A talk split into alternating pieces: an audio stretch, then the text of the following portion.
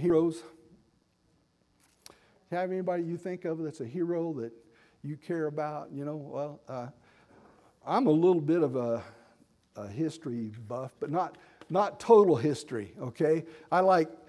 Don't get me wrong, but World War One, World War Two, reading about all the exploits and all those battles and all that sort of stuff, and uh, just a couple of things I wanted to to share with you tonight about heroes. Uh, anybody here know the name Eddie Rickenbacker? All right. Does anybody know what he did? What, would, what did he do, Brother Stan?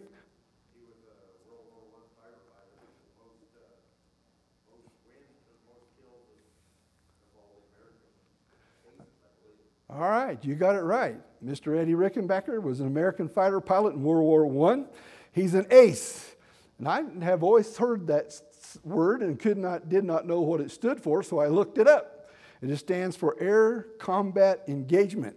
All right, so in air combat, he's an ace. He's a winner in a lot of those combats, and uh, he had 26 victories. He is a Medal of Honor uh, recipient, considered to have received the most awards for valor by an American during the war. That's World War I. Then World, also in that war, there's another guy by the name of Manfred von Richthofen. Does anybody know who that was? Oh, I got several of them did like this. They know he's the Red Baron. all right. And we all know the Snoopy flies his airplane, right? Yeah, there we go. Yeah, his doghouse. Oh, it's his airplane. You know, what kid you haven't seen doesn't sit in a box? That's his airplane or a spaceship, you know, and uh, flies. But uh, he's the German fighter pilot in World War I, and he's considered the ace of all aces of the war being officially accredited with 80 air combat victories, also known as the Red Baron. Now, how many of you understand that during his, that, that part of the war, World War I, how many realized that uh, he didn't have a machine gun to shoot people down? At the beginning of war, they didn't have such a thing. They were flying these planes, and they'd come along, and this, it started out, all they used airplanes for was to observe the enemy to see what was going on. And then one of them got smart idea. He goes, You know what? I can let go of my stick long enough to hold up a rifle or a pistol and shoot at that guy now they're playing so he can't go back and tell him what we're doing. And that's how it got started. They would be flying along shooting at each other with pistol out the cockpit. You know, how crazy can you get, huh? And then, and then they got this idea they had machine guns on the ground. They decided they would try that with airplanes. That worked real good. It ripped the propellers right off the plane till they learned how to synchronize them. And then the whole world got changed when it come to air combat. Anybody know the name Audie Murphy? Oh, yeah, a lot of people know Audie Murphy. Uh, he was an American soldier in World War II, one of the most decorated American combat soldiers of World War II.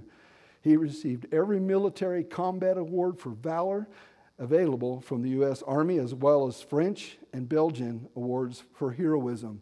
Uh, he's a hero, okay? How about John Glenn? Yeah, I know John Glenn. I actually watched this dude go up into space. I wasn't very old, uh, mind you, but I actually did. He was a U.S. Marine Corps aviator, engineer, astronaut, first American to orbit the Earth in 1962. He went around three times aboard the Mercury Friendship 7. And I can remember my science teacher in science class, wheeling the TV out and setting it up so that we could watch that exciting moment in history where the first American went into space. How about Alan Shepard? Yeah, we know Alan Shepard. He's the first American to actually go up in space into a circle uh, in the Friendship 7 capsule. We have a lot of heroes in the world. I got a lot of heroes today, and we'll, we'll get into that in a little bit. How, how many you know a fellow by the name of David Livingstone? Anybody here know a guy by the name of David Livingstone? Uh, he's quite the character. Uh, he's a Scottish physician, a pioneer missionary to Africa. He was an explorer all during the 1800s. Not only was an explorer, but he was a botanist. He was a whole bunch of other things. Uh, there, he made so many discoveries, I don't know if they could put them all in a book because no white man had ever been to Africa to really study the biology and botany over there, and he was making all kinds of notes. How about a fellow by the name of George Mueller? You know George Mueller? All right, George Mueller. built and operated orphanages in Bristol, England, by faith only, praying for money, buildings, food, never asking for help, always praying. He and his wife. He vowed when he went to start this, I will never ask for money, I will pray. And it's amazing how many millions of dollars that God blessed him with and how many places that he blessed them with uh, to do that. The orphanages, uh, excuse me, continued into the 1950s. And then, because of changes in policy in England, they closed as orphanages, but they're still a charity going still today. They send money around the world to help people. And so, uh, quite a legacy, a hero, a hero of faith. Uh, a man that uh, I, I've, I've got his biography home and a couple other books on him, and I was reading in there. And it, one of the things that um, really talked to me was he, one day he went to the orphanage to check to make sure everything was ready for the day, and they told him there was no food. And George says, Well, that's all right, let's pray. And he got down, and, and it, in the book, it never told exactly specifically how he prayed, but he prayed that God would provide food for those kids. And there was a bunch of them, I don't remember. And uh, the next thing you knew, you heard on the front door, and it was the milkman.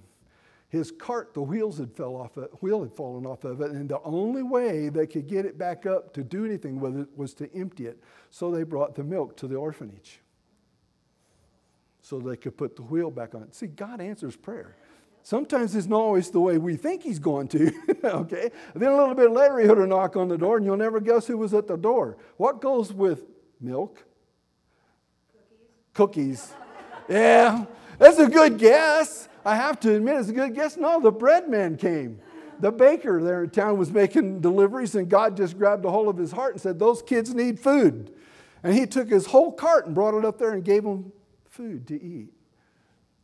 Isn't that amazing? You think God can still do that today? We're going to look at some things and talk about some things.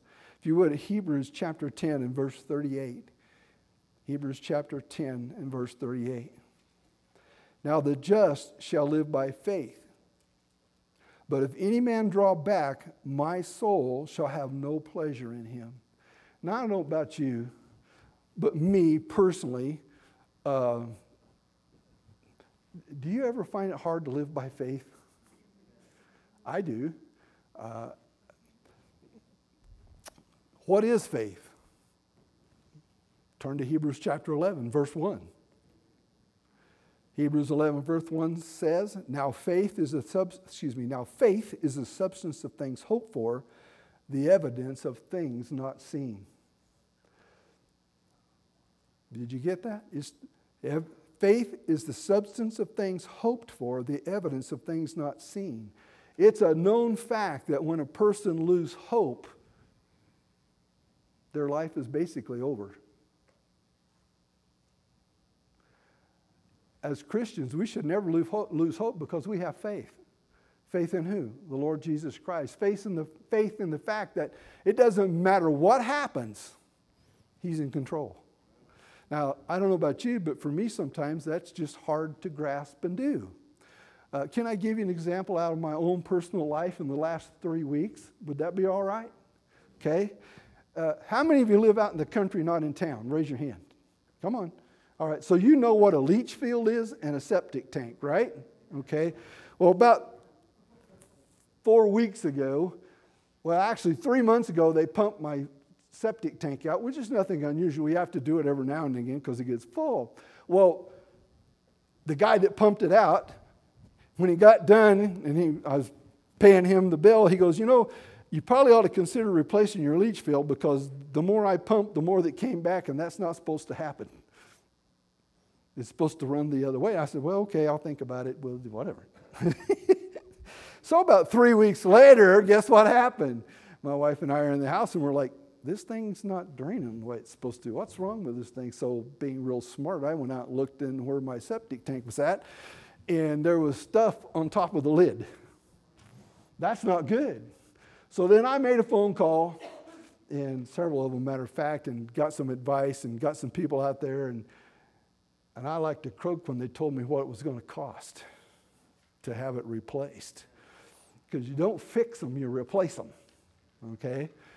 And so, being the man of faith that I am, I began to fret about being able to pay the bill.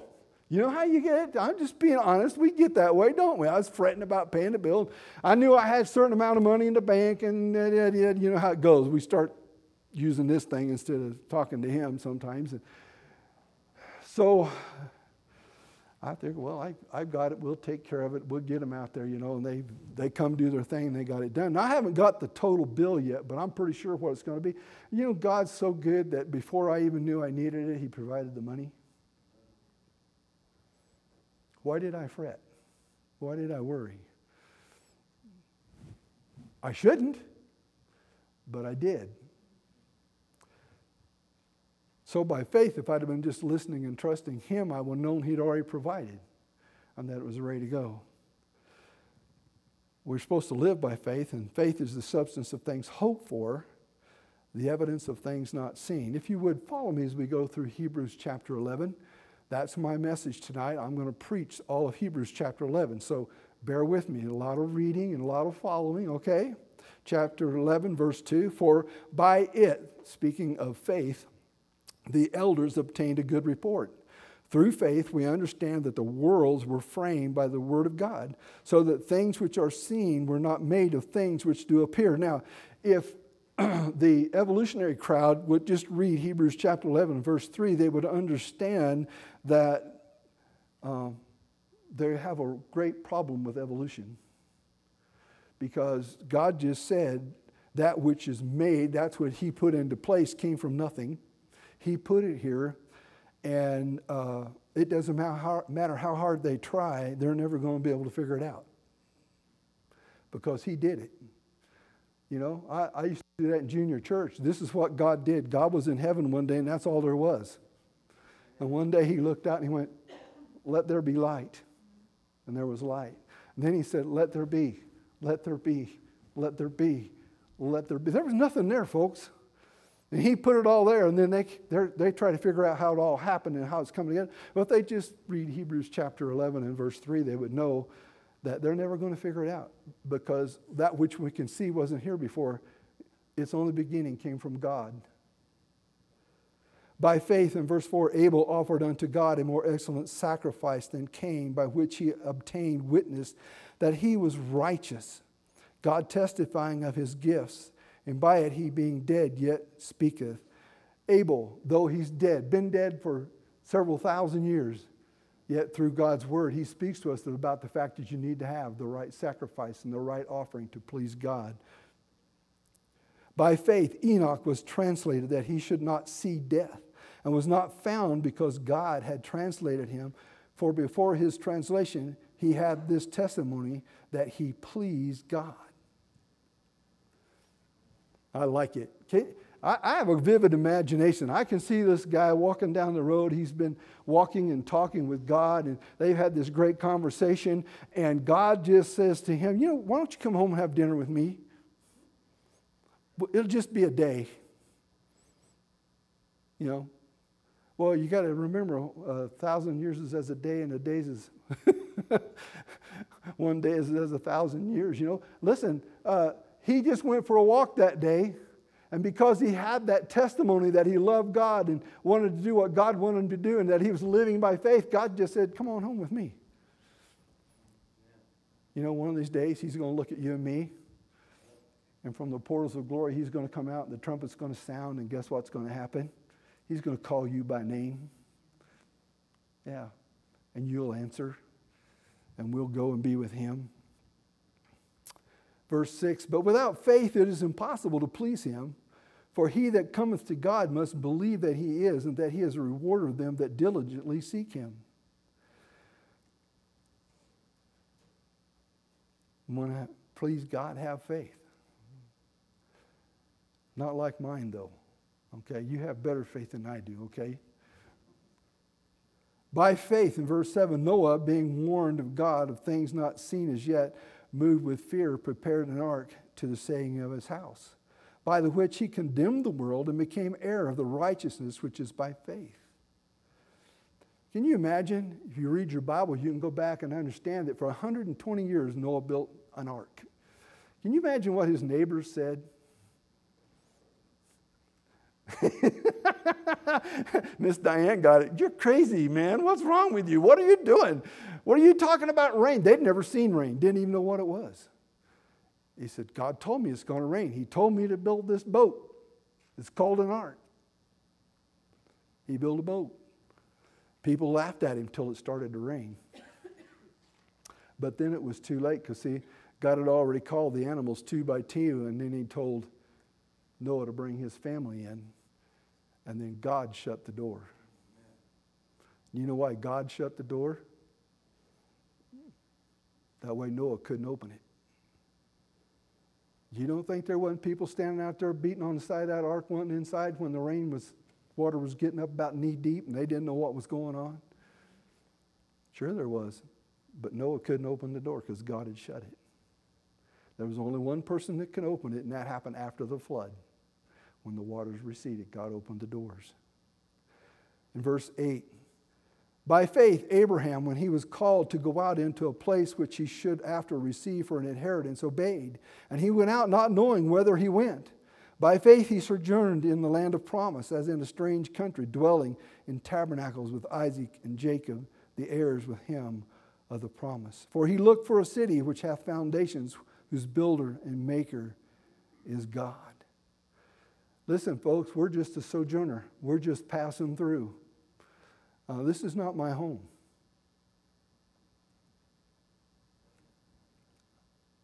You know, I, I, my, my citizenship's not here. My citizenship's in heaven. It's been there since I was five years old. Signed, sealed, delivered. Nobody can take it away. And one day, I'll go home. Abraham went to a far country where God told him to go. And you remember, as you read your Bible, what happened? He sojourned there until the end of his life. But yet it wasn't his. But he followed God and what God wanted him to do because God said, I have a plan. You can't see it, but I have a plan. Just follow my plan. Through faith, also, Sarah in verse 11 herself received strength to conceive seed and was delivered of a child when she was past age because she judged him faithful who had promised. Therefore sprang there even of one in him as good as dead, so many as the stars of the sky in multitude, and as the sand which is by the seashore innumerable. Sarah, don't you like it? God has a sense of humor. You remember what she was supposed to name her son? Yeah, Isaac. Anybody know what Isaac means? Laughter. Yeah. She laughed when God said, You're going to have a child, and she was 90 some years old, and she kind of, yeah, right, sure. well, wouldn't you? Yeah, we kind of kind of get a tickle out of that. I'm 90 some years old. Yeah, right, sure, you know. Uh, and God said, Yes, it's going to happen. And it did, and it took place. And he says, And just so you're reminded that I know what I'm talking about, his name's going to be Isaac. Just to remind you that you laughed when I said that.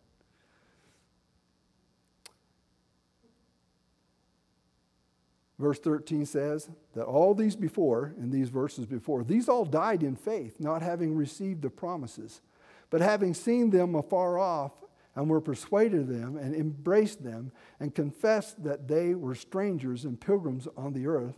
For they that say such things declare plainly that they seek a country. And truly, if they had been mindful of that country from whence they came out, they might have had opportunity to have returned. What's it saying? It's saying, you know, if Abraham had just wanted to, what could Abraham have done? He said, I don't believe what God's saying. I'm just going to go back to Ur of the Chaldees. I'm going to go back home, back to where my family's at. He could have. If he'd have been mindful, if he'd have been like some of us, he could have just said, Okay, I'm going to go back home. I've been here and I don't see this land becoming mine. But by faith, he stayed there because he knew God had a plan. Verse 16, but now they desire a better country, that is, an heavenly, where God is not ashamed to be called their God, for he hath prepared for them a city. By faith, Abraham, when he was tried, offered up Isaac, and he that had received the promises offered up his only begotten son, of whom it was said that in Isaac shall thy seed be called accounting that God was able to raise him up even from the dead, from whence also he received him in a figure. I have two sons. I wish, I hope, I pray that if, ever, if God would have said to me, Take your son out and put him on an altar, cut his heart out, I, would have been willing. That's what Abraham was doing. I wish I, I wish I knew in me if I had that kind of faith, that I would go and go out and take him to a, way out in the country, up on a mountain, and get the fire and everything ready, then, and uh, pull out the knife. Be ready to strike. I would hope I would have that kind of faith if God would call me to do something like that. And then God called from heaven. Boy, it's a good thing he listened, huh? Or he'd have killed his son for no reason. But he listened. God called and said, No. And he provided a ram and they sacrificed the ram. That's faith.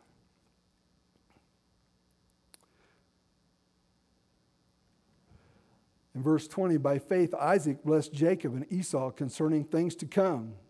By faith, Jacob, when he's dying, blessed both the sons of Joseph and worshiped, leaning upon the top of his staff. You remember when he did that? What did he do? You remember? Joseph told him not to do what he was going to do. Does that help you remember what he did?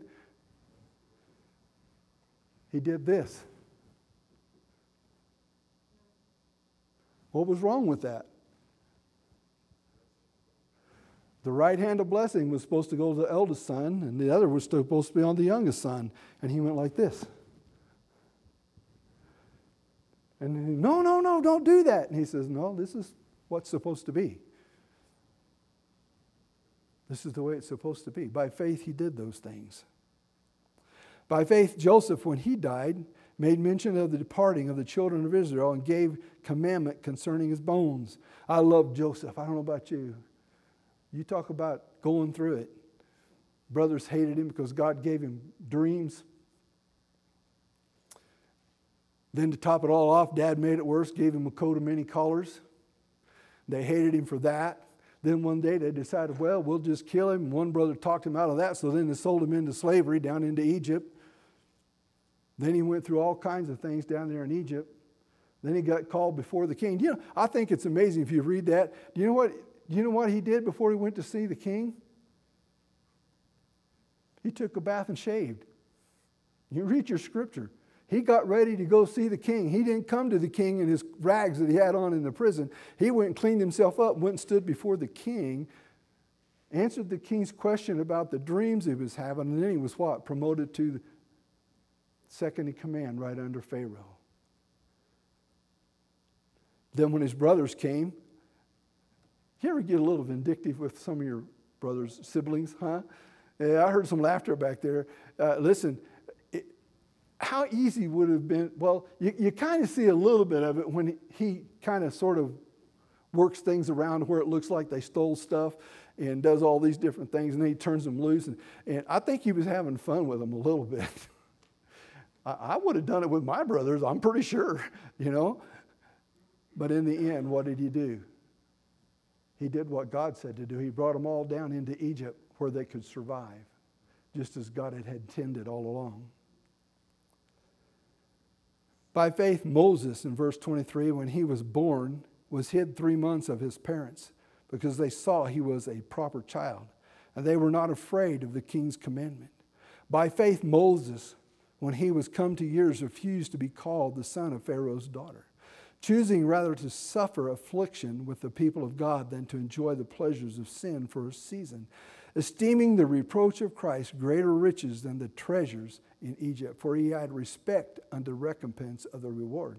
By faith he forsook Egypt, not fearing the wrath of the king, for he endured as seeing him who is invisible.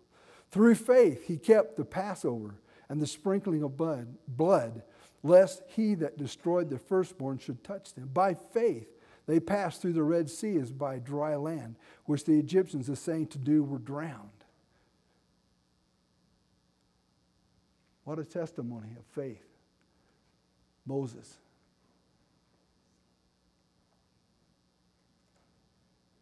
I see Moses as the, the people, they, they look at him and they uh, hear him speak, and they're going like, I'm not sure about this. Are you sure about this? We got it pretty good down here. We may be slaves, but at least we got food to eat and, you know, how we are as people. He said, This is what God wants. This is what we need to do. And then God sends the plagues, and then in the middle of the plagues, He divides between the Egyptians and God's people, and then they can really see what's going on. And then when Pharaoh turns them loose, Moses is a great captain who leads, right, right, leads them right down to the Red Sea where they're trapped, have nowhere to go. That's what God told him to do. Why? Because God had a plan. Can you imagine Pharaoh riding up there, seeing all those people trapped? He goes, Man, I've got them now. Oh, yeah? God set up a pillar of fire between them, and then he opened the Red Sea, and his people went through. Then when he got on the other side, Pharaoh, he was so bent on doing them in, he just followed them right down in there. He thought, well, if it'll open for them, it'll open for me. It did. And then God took the chariot wheels off. And things started looking bad. And then all the Egyptians got over on the other side. And God told Moses, Tell the waters to close and there was not one survivor. God had a plan. By faith, Moses led the people out of Egypt. By faith, in verse 30, the walls of Jericho fell down after they were compassed about seven days. By faith, the harlot Rahab perished not with them that believed not when she had received the spies with peace. Do you remember what they told Rahab to do? They told her to put what? A scarlet thread in the window. Do you know you can trace that scarlet thread from Genesis to Revelation? Because it's speaking of the Lord Jesus Christ and his blood that was going to be shed. By faith, she did that. Have you ever thought do you ever read in there? It talks about, about where she lived. Where does it say she lived? She lived on the wall. What fell down? The wall. Now you think about that for a minute. they told her, if you want your family to fight, you have them all come in here with you and you stay until we come and get you. So they march around and they march around and they march around and the walls fall down. Well, where's her house? It's on the wall, people. Now, I don't know how God did it, but in my mind, this is what I see. Jericho had a huge wall. It was big enough around on the top, they could ride chariots on top of it. And I can just see all but one little section the one with the scarlet in the window stayed standing. How amazing! How perfect is our God? He knew where to draw the line, He knew how to do it. Oh, verse 32. And what shall I say, and what shall I more say? For the time would fail me to tell of Gideon and of Barak and of Samson and of Jephthah, of David also, and Samuel, and of the prophets, who through faith subdued kingdoms wrought righteousness, obtained promises, stopped the mouths of lions, quenched the violence of faith, escaped the edge of the sword, out of weakness were made strong, waxed violent, valiant in fight, turned to flight the armies of the aliens. Women received their dead raised to life again. Others were tortured, not accepting deliverance, that they might obtain a better resurrection. And others had trial of cruel mockings and scourgings, yea, moreover, of bonds and imprisonment.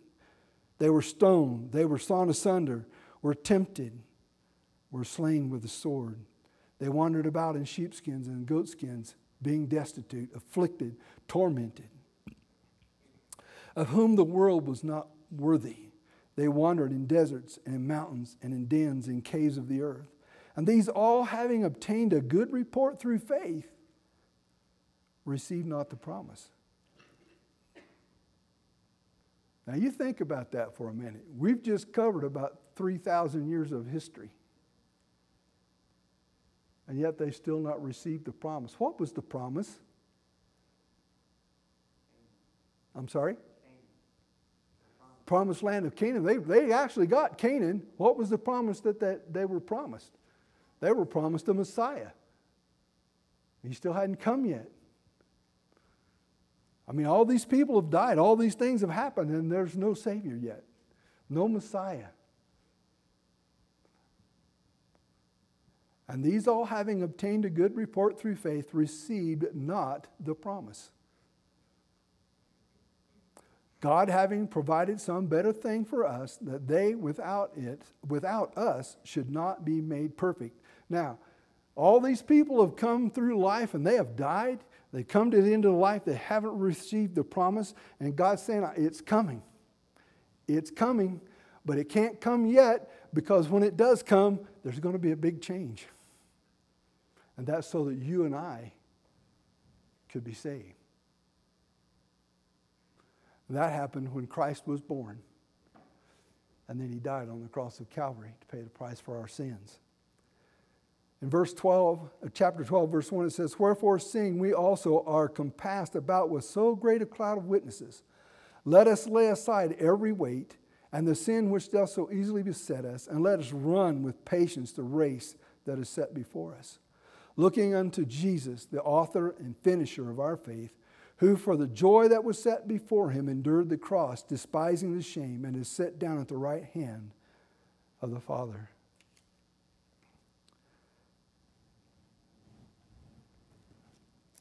Heroes. We have some heroes in our lives, don't we? I have a few. Uh, how about Pastor Clyde Campbell? You don't know him.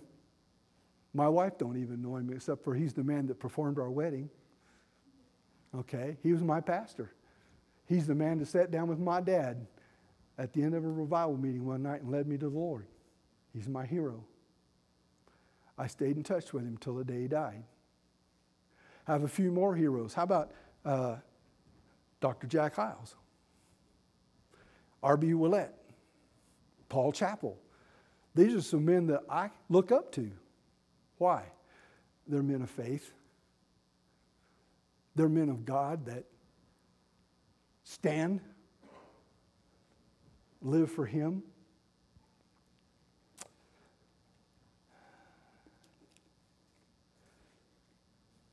There's another group of heroes that most of us sitting in here, we don't think about them very regular, but we ought to. If you've known me very long, I love missionaries. I pray for our missionaries. I pray over our missionaries. I have a list here in front of me. I counted them. There's 40 of them on here. There was 41, but we've had some that have retired and that sort of thing. But we need to keep them in prayer. We need to support them in prayer. We need to support them with finances. We need to never forget them. Though they may be on the other side of the world or in the next state, depending on which one they are, they're our fellow servants. You realize every one of these people are a member of our church? They serve alongside of us wherever they're at, whatever they're doing. They serve right alongside of us. We pray for them, they pray for us.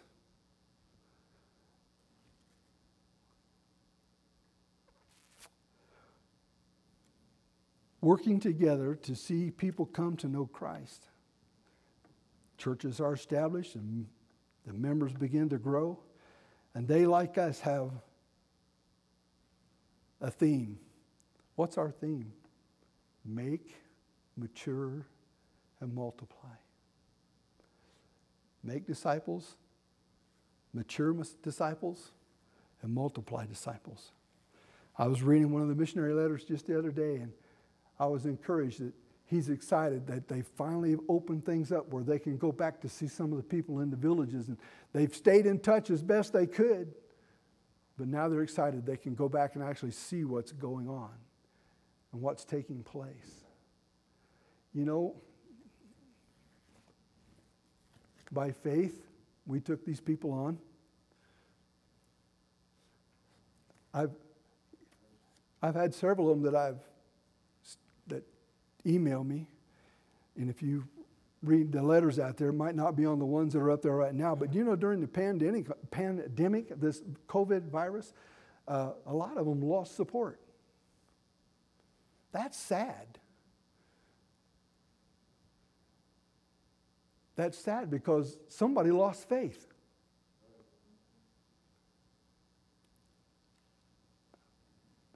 Our pastor, things were going on and the COVID would hit, and we were worried about what we were going to do and managed to take care of our missionaries and all those things. And we talked, Brother Stan and I, and pastors, the deacons, we talked with him. And, you know, God's been so good to us.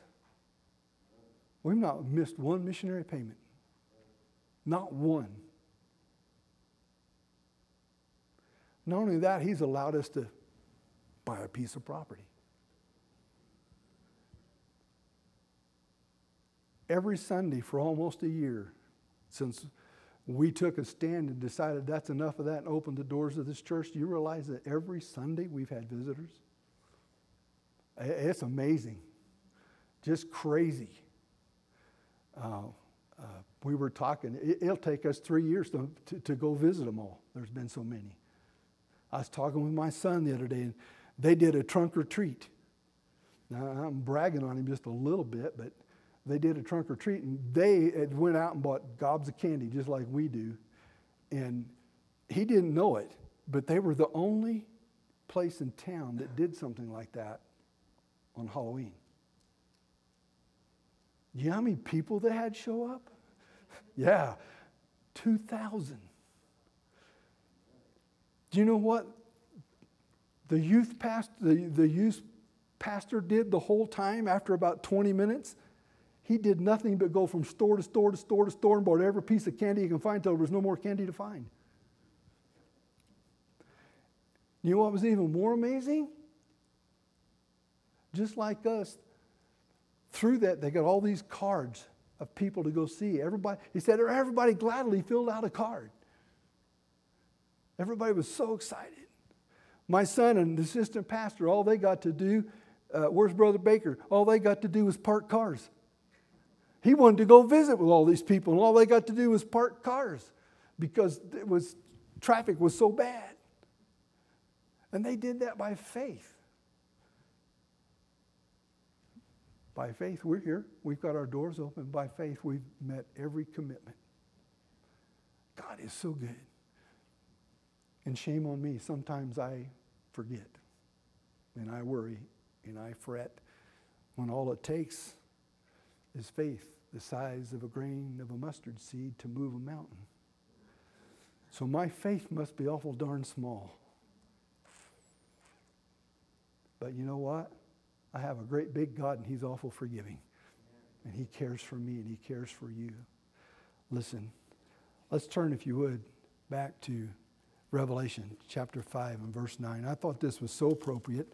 Pastor put this all together long before he even he never even knew what I was going to speak on until uh, about two days ago, and this was done a long time ago. Revelation chapter 5, if you would. And go down to verse 9. It says, And they sung a new song, saying, Thou art worthy to take the book, talking of the Lamb of God, and to open the seals thereof, for thou wast slain and hast redeemed us to God by the blood, by thy blood, out of every kindred and tongue and people and nation. Why do we send missionaries? We send them out by faith, but we send them out that we might have a part in the work that they're doing around the world that we might, like this verse,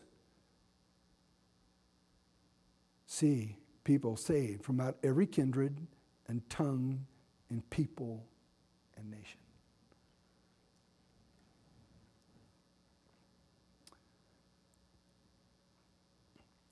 And sometimes, I don't know about you, sometimes I forget. I carry, I carry them in my pocket all the time. Tracts from our church. Once in a while, I get ashamed of myself because I forget to hand them out. Why do we hand them out? Well, what's on the inside? The gospel. What's on the back? Our church address and phone number. So that they get saved or they want to know more, they can call, talk to someone. Listen, let's be faithful. God's faithful. Let's be faithful. That's my whole message tonight. Heroes. We got 40 of them.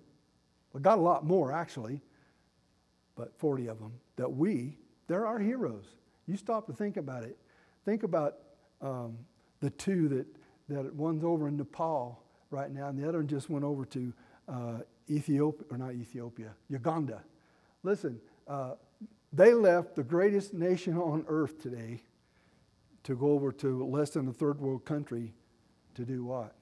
Give the gospel in our place. Listen, if we're not willing to give, then there's only one other choice. Do you know what that is? Go. Okay? If you're not willing to give, then say, Lord, where do you want me to go? God's not moved me to go to the mission field. But God has allowed me to give that we can have missionaries that are on the mission field around the world. And I like our pastor.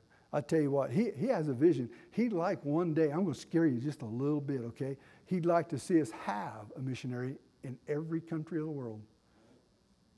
Wouldn't that be amazing? Look, look, look at that over there. Look at, look at the continents over there and, and think about that. If we could have one in every nation, wouldn't that be amazing?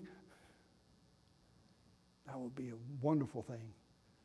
It takes faith, it takes us giving, takes us training our children to give or to go as God chooses. With every head bowed and every eye closed tonight, let me ask you God's given us missionaries. He's given us a wonderful church and a wonderful pastor. We need to be ready and willing to follow and to serve with him and through him, through our church around the world.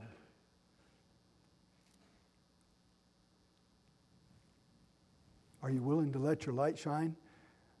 I, I, I, was just amazed. Brother Vincent brought that message this morning, and all I could think about after about halfway through was he's talking to us about me and you doing what that little song says letting the love and the light of Jesus Christ shine through us to others around us, wherever we are. Are you willing tonight to do that?